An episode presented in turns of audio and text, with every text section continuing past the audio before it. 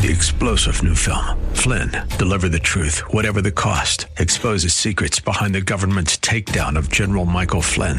Flynn knew what the intel world had been up to. He ordered the first audit of the use of contractors. This set off alarm bells. He told the truth. He was the most dangerous person for Donald Trump to hire. They had to get rid of Flynn.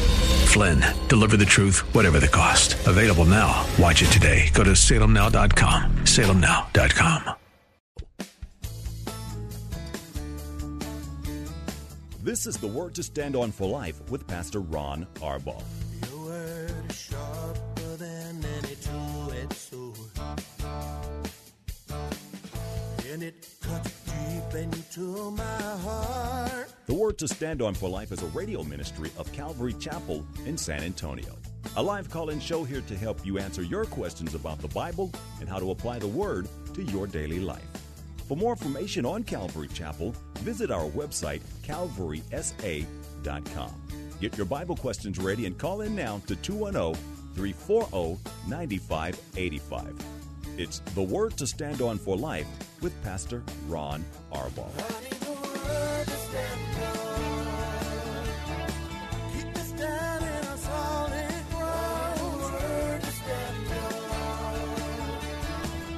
Welcome to the program. Thanks for tuning in. I'm Pastor Ron Arbaugh from Calvary Chapel in San Antonio, Texas, and this is the Word to Stand on for Life, a program dedicated to taking your phone calls and answering your questions, Bible questions, questions about stuff going on in your life, church questions, whatever is on your heart.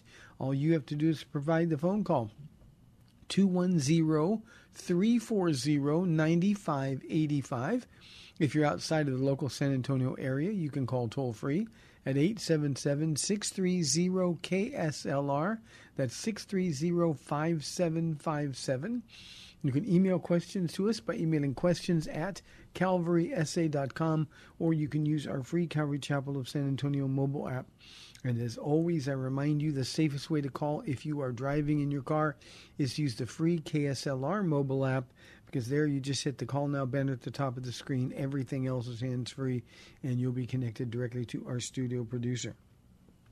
Tonight I'm going to be teaching, and I'm not exactly sure exactly what God is going to have me do, but we're going to be teaching sort of on the beginning of a revival. And that's interesting to me because with all the talk about Asbury University and what's going on there, and it still seems to be going really, really strong, and it seems to be doing well. Um, um, you know, it's in everybody's mind, and we just happen to be uh, in Second Kings chapter 22, where we're going to get to Josiah, uh, the eight-year-old king who grew up and led the greatest revival, literally a revival. So that's tonight, and whether I, I don't know exactly what I'm going to do, but I do know that that it's just a, a, a really important Bible study. So that's tonight, seven o'clock. We always have room on Wednesday night, so you can join us in person or you can watch live stream calvarysa.com at 7 o'clock. Uh, tomorrow, Paula will be live in studio with us on the date day edition of the program, and um, I'm sure she's got something she has to share from her heart as well. Uh, our kids today went to the zoo on a uh, field trip from school. Um, one of our little boys evidently fell and broke his arm. So if you keep Zayden in your prayers, we would appreciate that. But it was National Hippopotamus Day, so everything was all hippos all the time uh, at the zoo today. And and the people here at the church know that hippopotamuses fascinate me. They are by far my favorite animal. And uh, so they brought me a pin and they brought me a little plaque with a, a smiling hippo on it, and I thought that was cool. Well, let's get to questions while we await your phone calls. The first question comes from John from our email inbox. Pastor Ron, can you make sense of Damar Hamlin's demonic jacket he wore to the Super Bowl? Now, in case you in the audience don't know who Damar Hamlin is, he is a Buffalo Bills player that uh, died on the field and was was resuscitated um, um, a few weeks ago, and he is doing well now. And he showed up at the Super Bowl. Uh, Pastor Ron, can you make sense of Damar Hamlin's demonic jacket he wore to the Super Bowl? Many people jump to conclusion about him being a Christian, uh, in parentheses, which I'm reluctant of. And with this jacket, I'm not sure what he was trying to say and how he made Jesus to look like. What are your thoughts? John, uh, I'm going to talk about Damar Hamlin, but I'm, but I'm concerned about you. So uh, please bear with me. I don't know you, so this isn't anything personal at all. But as Christians, we've got to be better than this. You said his jacket is demonic. I'll talk about the jacket in a moment. And you said that you're um, hesitant to, you use the word reluctant, um, to call him a Christian uh, because he was wearing that jacket. And I think we got to be better than that. Why would we jump to that conclusion? Now, I can tell you what he said. Um, he said after speaking to his parents, and Damar is a Christian, born again. His parents are very devout, very faithful believers.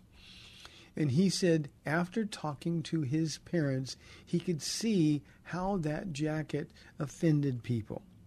He said, and I'm going to quote as closely as I can. He said, I just thought it was an artist's impression of Jesus on the cross. He thought he was doing something good. Um, he said, I can see how it offended people, and I'm sorry for the people I offended. Uh, Adrian Peterson, who is another Christian, uh, formerly a football player, now retired, uh, he blasted him on social media, said it was blasphemy and all of that. Well, the two of them did what Christians are supposed to do they sat down and they talked. They talked about it, and um, um, Adrian Peterson let his feelings be known said he thought it was not a good decision, and Damar Hamlin um, explained why he did it. He just thought it was an artist's impression of Jesus on the cross. So that's I think we need to give him the benefit of the doubt. Why would we not? Why would we assume that that he has some ulterior motive? I think John, that's one of the problems that that we Christians have in this world. It's one of the reasons that our witness is so ineffective it's ineffective because we jump to conclusions like this. We slander people. We think the, the worst of people. Um, First Corinthians says, "Love always trusts." We got to believe the best about people. Now, when we're shown that that's not true, then it's different. But to jump to conclusions and to judge somebody's soul, um, I, I think I think we, we really need to take a step back and prayerfully think about this from Jesus' perspective. Um, so I'll take him at his word. Uh, I'm grateful that he's doing well. Uh, he is struggling still emotionally. I saw an interview with him um, online, and uh, he said physically he's doing fine. His heart is checking out okay, and he's doing. But but he says I'm still struggling emotionally. I mean, football's been taken away from him, and and um, you know what he went through in the full view of the world, literally, was something that that um, people just shouldn't have to deal with. So, um, John, let's give him the benefit of the doubt, and let's praise the Lord that he has been a very vocal public Christian. And uh, I, I just don't think wearing a jacket that might offend some people is the blasphemy of the Holy Spirit. I don't think it's an unforgivable sin. So I, I hope that makes sense to you, John. But we've got to stop having opinions about people, about believing the worst about them, and slandering them publicly. So I hope that makes sense to you. Um, um, thank you for the question. Here's a question from Ruby. She says, Jesus died for the sins of the whole world, so why doesn't that mean everyone in the world is going to make it to heaven? Um, Ruby, this is a question that I get fairly frequently. Um, Jesus' death was efficacious. And what, what that means is uh, uh, Jesus' death covered everybody in the world. For God so loved the world that he sent his one and only Son. But then there's the whosoever part of John 3.16. And in order to have your sins forgiven, you have to accept the gift of eternal life through Jesus Christ. No one can come to the Father except through the Son. There's no other name. This is Acts 4:12. There's no other name under heaven by which men must be saved. And I think what we need to understand, Ruby, is that we're all condemned. John 3, Jesus talking to Nicodemus before verse 16 says that we're born condemned already. We have a sin nature. We're all guilty of sin. And what we need to do with that is understand that we need to be forgiven. And the only way to be forgiven is by faith in the Son of God. And so, while I use the word efficacious, Jesus' death is efficacious for the whole world. It's only effective for those who will accept that free gift and allow the Spirit of God to transform them. You, you can come to Jesus any way you are, but you can't stay that way. I like to say this to our church when you're coming to Jesus, you're, you're walking on holy ground, and so you've got to pursue holiness.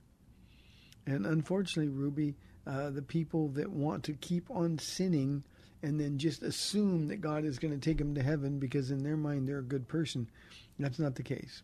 So Jesus did die for everybody, and his death is enough for everybody who's ever lived. However, you have to receive the free gift of salvation through Jesus Christ. Let's go to Ruben from Seguin, our friend on line one. Ruben, thanks for calling. You're on the air. God bless you, Pastor Ron. How are you doing today? Ru- Ruben, I'm doing well. Thank you very much. Okay. See you tomorrow. Um, I had a I had a blessed time. Steve came over today and um, spoke to him for a while, and I think I, I talked his ear off. he can Um, talk pretty you well. Have you had a Have you had a chance to speak to him yet? No, I haven't. I'll see him tonight, but I haven't seen him uh, today. Okay, well, you're finally going to see me tonight. You're gonna. He took a picture because I told him. I said, in ten years, he hasn't seen me. He doesn't know what I look like, and uh, I said, I bet he thinks that I'm young, because a lot of people tell me that I don't sound my age, and um, so he said, well, let me fix that, and he took out his camera and he he took a picture of me and my dad, and so uh, all I have to say is, don't get scared when you see me. because I I uh, I haven't shaved yet. I look like a like a uh, like one of the Dynasty Doug boys, Doug Dynasty Doug boys. See, Ru- uh, Ruben, I would if if I could grow a beard, I would do that. oh God, I wish I wish it wouldn't grow because every time I shave it, within two days it's back, and Well- it's just gray. My hair my hair is black, but my beard is gray. Oh, if my if that was my if that was true for me, there would never be a beard because I'm not going to have that creepy old man look. I know. I need to shave it. I need to shave it. But I had a blessed time. We were blessed to communion, and he prayed for us, and that is exactly what what I needed today. I really, you know, it's a step closer to seeing you. I know. Um, but I have a question. I do have a question. Um, Matthew six, six, and seven. Um, this is the NIV, and I want to try to hurry up and read it because it says, "But when you pray, go into your room." Close the door and pray to your Father who is unseen. Then your Father who sees what is done in secret will reward you. 7 says, And when you pray, do not keep on babbling like pagans, for they think they will be heard because they're, they're many words. So, in another translation, on that part, it says, Don't pray the same prayer over and over again. Um, this one says babbling. Yes. So I was wondering two questions. In the in the the, the first one, what does he mean by? Does he literally mean go into your room and close the door uh, to uh, to pray to your Father who was unseen? Then the Father will reward you. Because I pray in my living room, and I don't know how I overlooked this. And then and then number seven, like I said in another translation I read, don't pray the same thing twice or over and over again. Yeah, actually, the the uh, the the New King James and the King James both uses the term vain repetitions, as the heathen do, for verse seven. So uh, let me let me answer that, Ruben. Good question. And by the way, Steve is one of the nicest men in the whole world. So Yeah. I'm really Yes, glad you got is. to meet him. He's really one of the good guys. Thanks a lot, Ruben. A couple of things. One, you when you look at a passage of scripture like this, you've got to look at the context. And there's contrast here. What Jesus is doing, and this is still the Sermon on the Mount, what Jesus is doing is he's comparing those who do things only for public show. Um, verse 4, he says, Your charitable deeds should be done in secret, and your Father who sees in secret places will reward you openly. And he's contrasting that with those who are trying to appear spiritual. And we all know those people. You know, they they they get loud and boisterous and want everybody to hear them pray, and they're giving advice during their prayers. Um, and he says, in contrast, no, be private. This is just between you and the Lord. And so in verse 5, he says, When you pray, don't be like the hypocrites, for they love to pray, standing in the synagogues and on the corners of the streets, that they may be seen by men. Assuredly, I say to you, they have their reward. But you, when you pray, go into your room, and when you shut the door, pray to your Father who's in the secret place. So he's not talking about a specific room, Ruben, in your house or my house.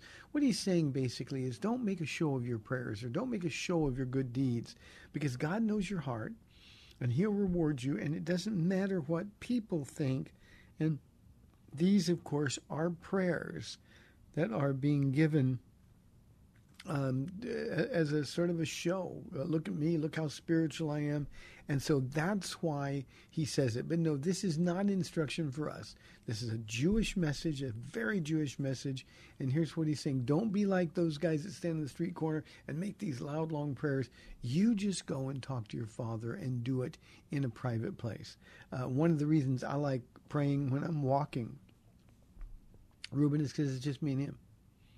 It's just me and him and uh, those are the prayers that he hears. Now, regarding the vain repetitions, uh, we've all heard people, and, and, we live in a Catholic city, so the rosary is a vain repetition. It has no value. Having a, a, a, a instrument and, and praying the same thing over and over and over, there's no value in that kind of a prayer. Um, uh, those religious exercises really do nothing to move the heart of God. So prayer is important, but we need to do it with the right heart, and we need to do it um, in private before the Lord. 340-9585 for your live calls and questions. Here is a question from Taisha. She says, Pastor Ron, what does it mean that Jesus became sin for us? Taisha, that's 2 Corinthians 5:21 He who knew no sin became sin that we might become the righteousness of God. This Taisha is one of the most difficult things to explain and and it's because we can't imagine how, how this happened. We, we we we don't really have a full understanding. But what Jesus did is when he paid the price for my sin, he took my sin upon himself. He became my sin. Now, the way I always think of this, Taisha, and this just just engenders such gratitude in my heart. But but I just think of the worst things I've ever done. And holy, almighty God, in the person of Jesus Christ, became that sin. It wasn't like he took a beating and somebody said, Well, that's for Ron's sin. He became that sin. And he was punished for that sin. And he died for that sin. And when he died for that sin, I was cleansed from that sin. In exchange for my sin, um, uh, I received his perfection, his righteousness. So that's what it means. Now, I can't explain that to you, how he became all the ugly things I did. But Jesus literally on the cross became our sin and then accepted the punishment. The wrath of God was poured out on Jesus, Taisha, for your sin and mine. But make no mistake, he became sin. Jesus the man, certainly not Jesus who is 100% God, Jesus the man became sin, even though he himself was without sin. That was a picture. In the Old Testament, there was a scapegoat. They would they would lay their hands on the on the head of a goat and then slaughter him. It was a transfer of sin, and Jesus was the fulfillment of that transference. Here's a question from Colin. Pastor, I'm in a season of waiting on the Lord to determine what he wants to do with my life. Do you have any advice for me? Colin, um, there's nothing but love in my heart here, but, but I'm going to say nobody needs to be in a season of waiting. If you're in a season of waiting, and by that usually people mean they're not doing anything, um, you'll never know what God wants you to do with your life. The only way you're going to know what God wants you to do with your life is to serve. Use the gifts that God has given you. Um, really get involved in your church and serve others. Um, part of the problem when we're, we're waiting, and I've had people say, well, you know, I'm in a season of waiting. That's spiritual language. But the reality is, uh, we're consumed uh, with ourselves. The focus is on us. Even asking, okay, what do you want me to do with my life? If you could hear Jesus' voice, here's what he would say to you He'd say, serve.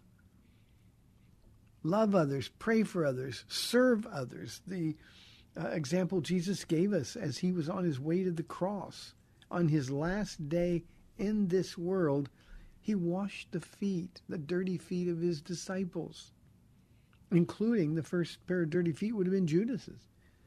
And he says, I've done this as an example for you. If I, being God, washed your feet, then you should go wash the feet of others. And and that doesn't mean we have to have foot washing ceremonies, but it's service. And in Jesus's day, that was a, a, a, duty that was given to the lowest slave in the household. The lowest slave in the household. This wasn't even even a, a veteran slave. The, the the newest, the lowest. It was the worst job. And and that slave would wash the feet of guests as they arrived. You know, people wore sandals in those times, and their feet were dirty. The the, the roads were dirt, and uh, so before they would come into a house, uh, that lowest servant would wash people's feet as an act of kindness and hospitality. Well, Jesus says that's what we ought to do. And Colin, just doing nothing is is uh, my goodness is is the, least servicing thing that that we can do. So if you want to know what God wants you to do with your life, you get busy serving, and I promise you, following Jesus day by day like that will give you the clear direction that you're looking for. Now, the problem with that, Colin, is that we typically want the five year plan or the 10 year plan or the 20 year plan. God says, My sheep know my voice, I call them by name, and they follow me. And here's the, the I hope the exhortation that you really take to heart. When you're following Jesus every day, it is impossible to miss his perfect will for your life. It's impossible. Now, again, you don't have to know it. In fact, it takes more faith not to know it. And Jesus is just saying, Come on, follow me, follow me. And Colin, I've had to learn all of this experientially. I thought when we first came to San Antonio now almost 28 years ago, I thought, well, I'd get here and God would give me all kinds of directions and I'd know exactly what to do. He didn't do anything. The first set of directions that I got from the Lord when we got to San Antonio, Texas, and I don't know how many days I was here, but I'd go out and pray and talk to the Lord. And, and the first thing he said to me in terms of, okay, I want you to do this now, it was start teaching Paula through the book of Romans. And, you know, my thought was, well, I'm called to be a pastor, Lord. Shouldn't we have more people than just Paula? But he was knitting our hearts together. Had I not been faithful with that, then I wouldn't be doing what I'm doing now. Faithful in little things, you'll be faithful in many things. Use your gifts in secret, Ruben's question earlier, um, and God will give you a bigger platform. But there's always testing. 1 Corinthians chapter 4, verse 2 says that it is required that every man given a trust by God must prove faithful. And so instead of waiting, you get up, if you go to church on Sunday, Colin, get up and say, okay, Lord, you put people in front of me that you want me to pray for, that you want me to talk to, or that you want me to be a source of encouragement for. Go to your pastor and say, uh, how can I help? I thought I was in a season of waiting, but but I realize that's really not serving the Lord. So I want to serve the Lord. And they may ask you to clean restrooms, take out trash. They may ask you to be an usher. They may ask you to be in children's ministry, other things but serve the Lord. And as you're serving the Lord, I promise you, Colin, you'll never, ever miss God's perfect will. It's frustrating because we won't know where we're going.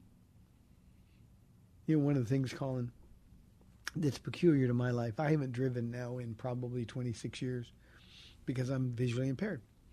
And, and uh, you know, Paula does the driving. And uh, you know, I always knew where I was going, the directions I always knew. Well, now people depend on GPS. And I've found that if we don't know where we're going, I want GPS on there because I want to know exactly how to get there. And Jesus is our spiritual GPS. And we always get to our destination. We get there on time. We don't waste any time looking around. And Jesus is the same way. You just follow me and you're going to be okay. I say just be with Jesus all the time. That's exactly, Colin, what I mean. So that's a great question, but everybody in this audience, there's no such thing as a season of waiting. There's no place in the Bible where it says just chill out and do nothing. Serve the Lord. And you do that by serving his people. And sadly, that's one of the things in the Western church that we are missing people who actually think going to church is serving God. It's not. We are the church, and we need to serve others in the church. Well, we have 30 minutes left in our Wednesday show, 340-9585, or toll free 877-630-KSLR. This is the Word to Stand Up for Life. I'll be back in two minutes.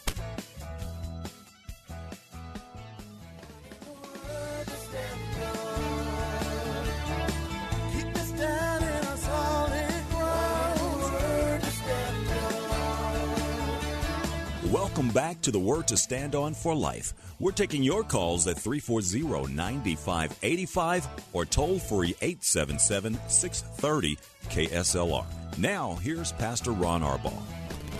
Welcome back to the second half of our program, 340-9585 for your live calls and questions. Here's a question anonymously from our email inbox. Uh, Pastor Ron, I'm very confused on how to interpret and apply the Bible in my growth and knowledge. For example, the Old Testament promises are mostly for the people of Israel at that time. There are a lot of promises in the book of Psalms, but can they be taken and applied literally? So, what resources can I reliably use to understand the Bible better? Thank you so much. I'm very blessed by this program. Well, thank you, Anonymous, for uh, for the kind words. Uh, a couple of things. Um, you, your your understanding, you, you're doing a lot better, I think, than you think you are, uh, Anonymous, um, because you're understanding. This is just a, a, a clear indication that you understand that the Old Testament is not written for us specifically, and we can't take those promises literally. For example, and there are a bunch of them. I know the plans I have for you, says the Lord, uh, plans to prosper and not to harm. Um, and, and we take that, and, and everybody knows Jeremiah twenty nine eleven, or or, or, or, or if my people who are called by my name will humble themselves and pray, I will heal their land. And we think, well, that's a great promise, and, and it's not for us. It was very specific. Both of those promises were very specific. Now, there are principles, Anonymous, that you can apply in your own life. Um, the, the, the Chronicles passage, uh, if my people are called by my name will humble themselves. It's real simple. If, if I want my prayers to be heard, then I've got to pray in humility. I've got to pray um, understanding who He is and who I am. And if I will humble myself and and uh, come to the Lord, then the, the, the person that you heal will be me. So that's a great principle. In the Psalms, you're right. Uh, a lot of the Psalms we can't pray. Take not thy Holy Spirit from me in Psalm 51. Um, the Holy Spirit can't be taken from us. Um, Jesus promised he'll be with us even through to the end of the age. So th- th- that's important. But but the, the principle is um, we can then say in a New Testament construct, we can say, Lord, thank you that you've given me a seal guaranteeing my inheritance in heaven. And David didn't have that. So if you understand it and you're getting this, if you understand that that's for Israel, then we can pull out principles and apply those principles in our lives. That's really important. Another thing you can do, Anonymous, is use the New Testament as a way to interpret the Old Testament because the New Testament is the very best commentary on the Old Testament.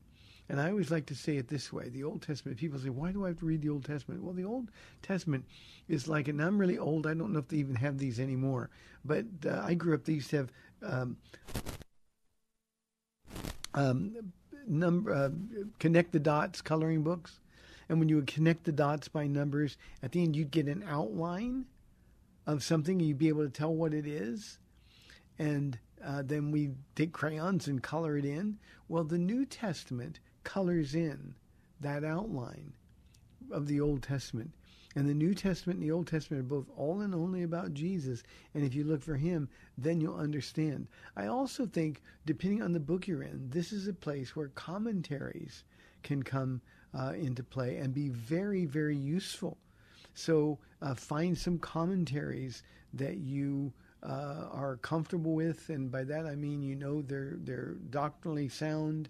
Uh, doesn't mean you're going to agree with everything, but they're doctrinally sound. And um, I don't know how much you want to invest, but but let me just give you a suggestion. Uh, the new International Commentary series, edited by F. F. Bruce, is by far the best New Testament commentaries I've ever come across. And now they have some Old Testament commentaries as well. I think a lot of the books now uh, are included. Uh, it can get a little pricey, but they're really, really good. Um, and and I think um, I think this is the time now you lean on the Holy Spirit. So find some resources. Get a good book on hermeneutics by a repu- reputable scholar, uh, and you'll be able to really sort of dig in. There is some stuff written by John Stott, John R. W. Stott, and all you got to do is Google him and some stuff. His um, his books on preaching, his books on interpreting the Bible, uh, are are absolutely wonderful. There's a series uh, by Warren Wiersbe, and he does uh, he's with the Lord now, but he does it's called the Be series, and it's got uh, a lot of Old Testament commentaries um, for for his as well, and his are very readable, very um, uh, at a level that we can all understand. And he gives us wonderful insight into application. So I think those are the books that you want to look at the most. Uh, another one for New Testament, I always include him, F. F. Bruce. That's Frank Frank, F. F. Bruce. Um, and any of his commentaries on Romans, on the book of Acts, uh, the life of the Apostle Paul, uh, any of his stuff is really, really excellent, and he is my favorite commentator of all time. There's also some really good stuff that is free, available online. Ray Stedman, S T E D M A N, um, he's with the Lord as well, and uh, he's uh, his stuff is uh, online for free. Um, so, so there's some really, really good stuff out there and available. Keep going. You're doing well. Thank you very, very much. Let's go to we've got Scott from Von Ormy holding on line one. Scott, thanks for calling. You're on the air. Well, I called you twice in one week, brother Ron. That's I'm fine with that. Okay, you may have addressed this because I only catch the second half of your show on my way home from work. Um, but uh, there's a lot of chat going on. Well, let me, let me back up the story. Um, I guess before the Super Bowl, a sister at, at my church texted me and said that there was going to be a commercial about Jesus, and then later she texted me and said, "Never mind, it's universalism." So I never really paid attention. But now I noticed today or the last couple of days was, and I never seen the commercial. I, hopefully you know about this subject because I don't know a whole lot about it. Yeah. But or the group that that presented it. But um, today I see a lot of uh, chat. I'm in a. It's like a think of a group text uh, Christian group at work, but it's like a worldwide group and they all seem to be talking very positively positively about this uh, commercial. And I was just wondering if if you know what the commercial, who it was, um, or any information about that. I was just curious. Yeah, I do. Uh, Hobby Lobby is involved in funding it, at least partially funding it. Uh, but it's a group. It's called He Gets Us. That's uh, hegetsus.com or .org. I'm not sure which one it is.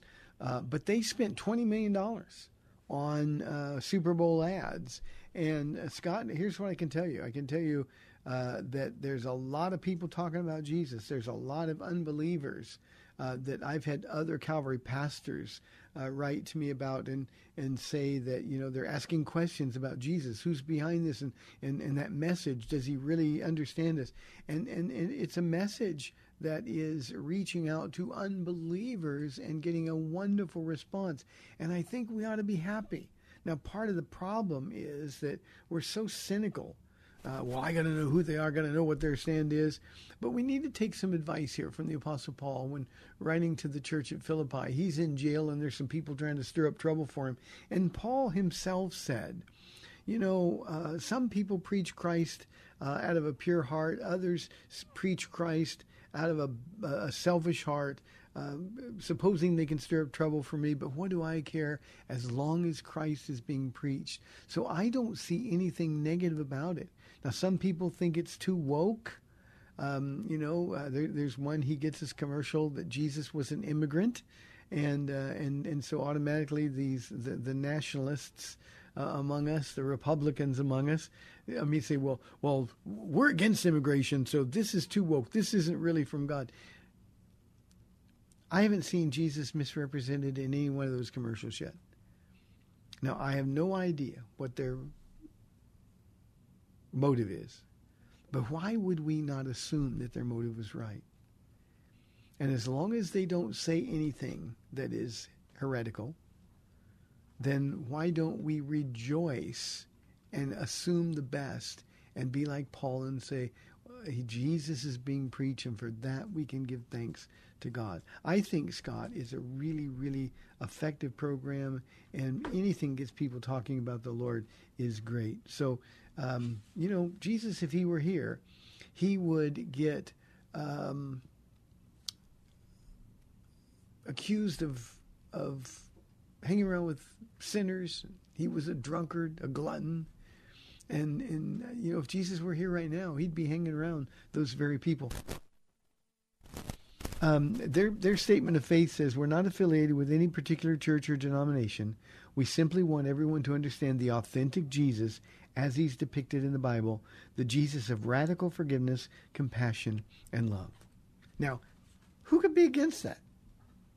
Who could be against that? Now, if somewhere down the road there comes some sinister um, motive behind it, we'll be able to say, like the Apostle Paul, well, hey, at least we can rejoice because Jesus was being preached from good motive or bad. And God is able to deal with that. So I think it was very effective. And um, I know unbelievers are talking about it, and that's really a good thing. Thanks, Scott. Always good to hear from you. 340-9585 for your live calls and questions.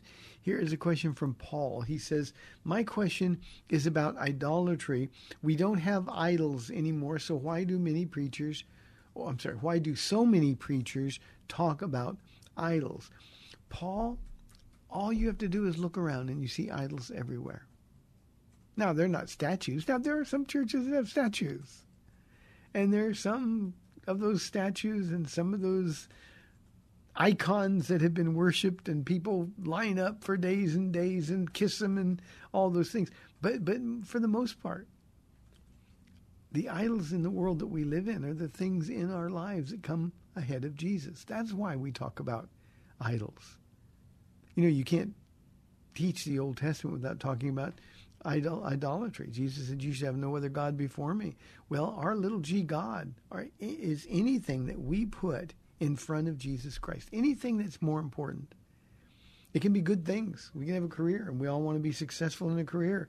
But if a career takes priority over Jesus, if earning money takes priority over Jesus, and by the way, money is one of the, the major idols in our culture, I've seen relationships become idolatrous somebody wants uh, this girl or this guy so badly, and then when they get it, then then just that's all they're all about, and they forget the one that gave them life. They forget the one that allowed that relationship to have. I've seen babies, Paul, become idols. I know couples. I can think of names right now off the top of my head. I know couples that wanted babies so bad when they got that baby, they wanted to protect the baby so much they wouldn't go to church. They wouldn't serve anymore babies become idols. I see parents every Sunday who won't take their children to the nursery so they can come in and hear the Bible being taught. Well, no, I got to protect my baby. That baby becomes an idol. So, an idol today, Paul, is anything and everything that we put a, in a place of priority ahead of Jesus Christ. I say this all the time, and people hate it when I say it, but Jesus has to be more important to you than anything in this world.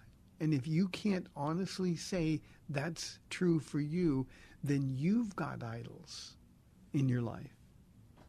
And Jesus needs to be first. He needs to be foremost. He will not share his glory.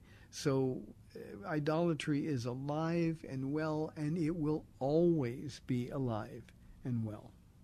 That's one of the devil's favorite things, especially when we're doing those, uh, you know, things like um, religious um, service and religious effort. We we can make that an idol. God hates that kind of stuff. He just hates it. Thank you, Paul. Appreciate it. Beverly says, What does loving discipline look like in a church setting when someone refuses to repent? Beverly, this is one of the hardest things in our church culture. We got so many churches, and, and a lot of those churches are so big that people can go from church to church. Um, when when when one church tries to impose church discipline, I'll just leave and find another church. And it's interesting because very seldom will I ever get a call from another pastor. Hey, we got somebody who was uh, said they were at your church and now they're at our church. And a lot of those times I could have saved them a lot of trouble if they would have asked me. Uh, why did they leave your church? I could have been able to say. So, loving discipline is corrective discipline. So, when someone is refusing to repent, I'll give you an example. Uh, uh, somebody wants to get a divorce, and they don't have a biblical reason for having a divorce.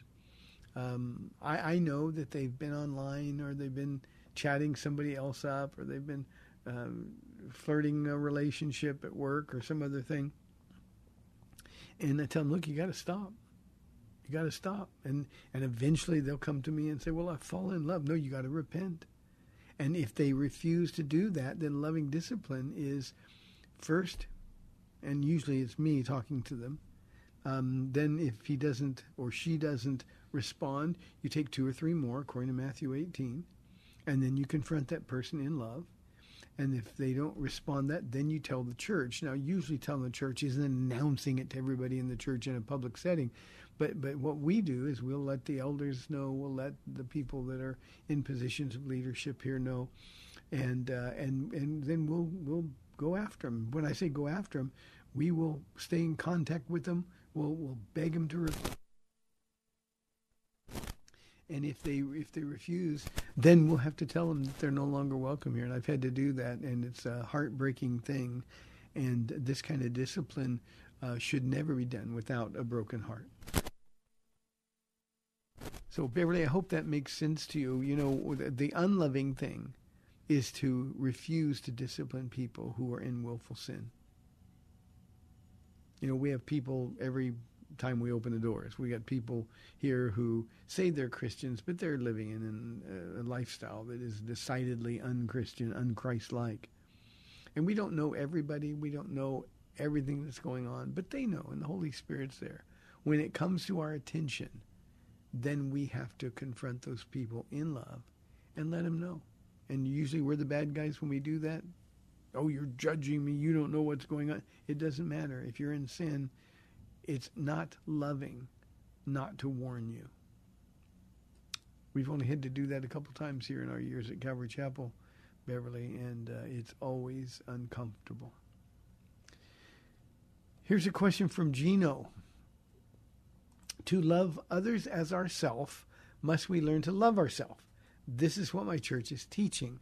Probably, Gino, you're in a in a prosperity church or a health and wealth church or a church that is uh, focused on on you rather than focused on Christ. Um, the, the reality is, you know, we don't have any problem loving ourselves. I tell my church all the time, I'm crazy about me. I got to learn to die to me so that I can live for Christ.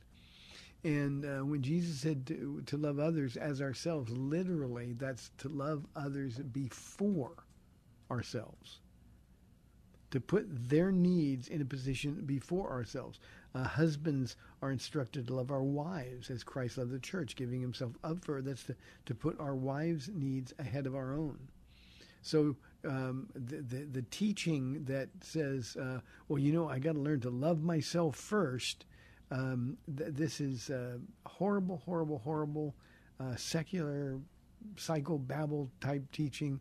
Um, the problem that I run into with people, Gino, is that they love themselves too much and are unwilling to say no to themselves. So I don't think that's a safe church to be in. Probably one that you ought to ought to leave and find a church where they're going to open the Bible and teach it accurately. 340-9585 for your live calls and questions. Question from Pablo uh, to our studio from San Antonio. What is your opinion of the Church of Latter-day Saints? Uh, Pablo, it's a cult, uh, a religious cult. Um, they're not saved. They're not Christians. Uh, they're Jesus, and, and, and part of the reason that they're so confusing uh, is because they use all the same words we do. Jesus died for my sins. Uh, Jesus paid for my salvation. Um, Jesus is the Son of God. Uh, but in their sense, everybody's the Son of God. Um, so, so, and and they do a lot of good things. They take care of their people. Uh, it, it's it's it's a church filled with we would say good people. The problem is that they don't have a Jesus that's real. They use the same name, but a completely different uh, meaning into that name. Their Jesus is not the creator of everything. Their Jesus is not God the Son. He's the Son of God, but he's not God the Son. Their Jesus is the spirit brother of Lucifer. It's sort of like uh, mom and dad had two sons. One was bad, one was good, but they're brothers. That's simply not true. And so a cult is defined by those who um, mischaracterize the nature of God. And that's what the, the Church of uh, the Latter day Saints, um, the Mormons, uh, that's what they do. So it's a cult. Um, and stay away from them, uh, period. Just, just don't get involved. Jehovah's Witnesses are another cult, uh, not dissimilar in, in structure to the Mormons, but, but different perspective on things. So, Pablo, thank you for the question. I appreciate it very, very much. Boy, your time's going by. We're inside of five minutes. Um, Ryan wants to know, uh, Pastor Ron, will Judas get one of the 12 thrones in heaven for the apostles? No, Ryan, Judas won't be in heaven. Judas won't be in heaven. Judas, Jesus said, was the son of perdition from the beginning. Uh, he was the one who was the betrayer. We know that about him. Uh, Jesus said to Judas, "It would be better that he had never been born." So, so Judas will not be in heaven. Uh, the seat, and you remember uh, in the book of Acts, the first chapter, Peter said, um, under the direction of the Lord, um, he said that um, uh, we must fill Judas's seat, his vacancy. Uh, and so they laid out some criteria and cast a lot, which was a very Jewish way of determining the will of God. Now, people say, well, that's just superstition. Well, remember, Peter and, and, John and all the others, they didn't have the, the Holy Spirit yet. This is before the Holy Spirit came upon them in Acts chapter 2. And so they did the best they could using the Jewish scriptures. And I'm confident that God is the one who directed the casting of the lots because this was important. And when Matthias was chosen to take Judas's place, that will mean by definition that he will be on one of those 12 thrones. Matthias will be on one of those 12 thrones in heaven. Now there are people who say, well, well, because they cast lots, that wasn't led by the Holy Spirit. They should have waited for the Apostle Paul. Well, the problem with waiting for the Apostle Paul is a whole bunch of years went by for that. So uh, I think that's uh, really important.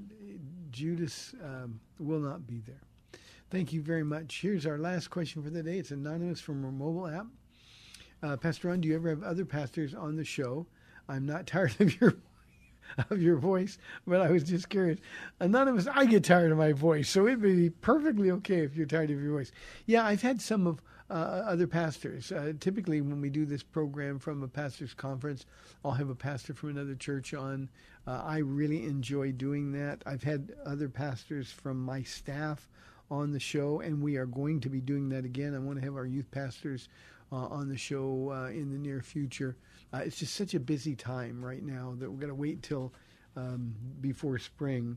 Uh, I want to have uh, Dr. Peter, who is a pastor here, uh, and, and Sheba from the medical staff and Malta Medical. So, yes, we will have other people on the show as well. Uh, but I really enjoy having other pastors. Uh, our women's retreat is coming up. Paula will talk about this tomorrow. I think um, three weeks away, maybe four weeks away now. And uh, I'm going to have a pastor on the show. Um, uh, because the, the husband of the woman who's doing the speaking is going to be here. Uh, his name is John Count. I'll have John on the show, uh, and I enjoy doing that. And I think it's a good thing to have a different voice on the show. Uh, Pastor Ken, um, everybody who's been a, a, listener for any length of time, fills in for me, and the those moments, those rare times when I'm not able to be on the show or if I'm on vacation. So yeah, I would love to have other pastors on the show. I got a note from my producer. Paula has the ladies come and the seniors, special guests like adoption. Oh, we do. We yeah, we do other stuff. Just different topical shows. Okay, thanks very very much, anonymous. I appreciate it, and didn't hurt my feelings at all. Didn't think of that. Tonight here at Calvary Chapel, I'm going to be teaching what I think is the, the first of two or maybe three really important Bible studies in the life of Josiah. He is my favorite king of all of the kings. Uh, he's my personal favorite. This was a man who uh, was responsible for the Bible that we have even now, preserving it, and I can't wait. So that's tonight at 7 o'clock. Paula will be live in studio with us on the date day edition of the program tomorrow. Hey, again, thanks for tuning in. I'm Pastor Ron Arbaugh from Calvary Chapel in San Antonio, Texas, and you've been listening to the Word to Stand on for Life. Lord willing, Paula and I will be back here tomorrow on AM 630 The Word at 4 o'clock. See you then. Thanks for spending this time with Calvary Chapel's The Word to Stand On for Life with Pastor Ron Arbaugh. The Word to Stand On for Life is on every weekday afternoon at 4, and Pastor Ron invites you to find out more about Calvary Chapel at calvarysa.com. The Word to Stand On for Life was sponsored by Calvary Chapel of San Antonio.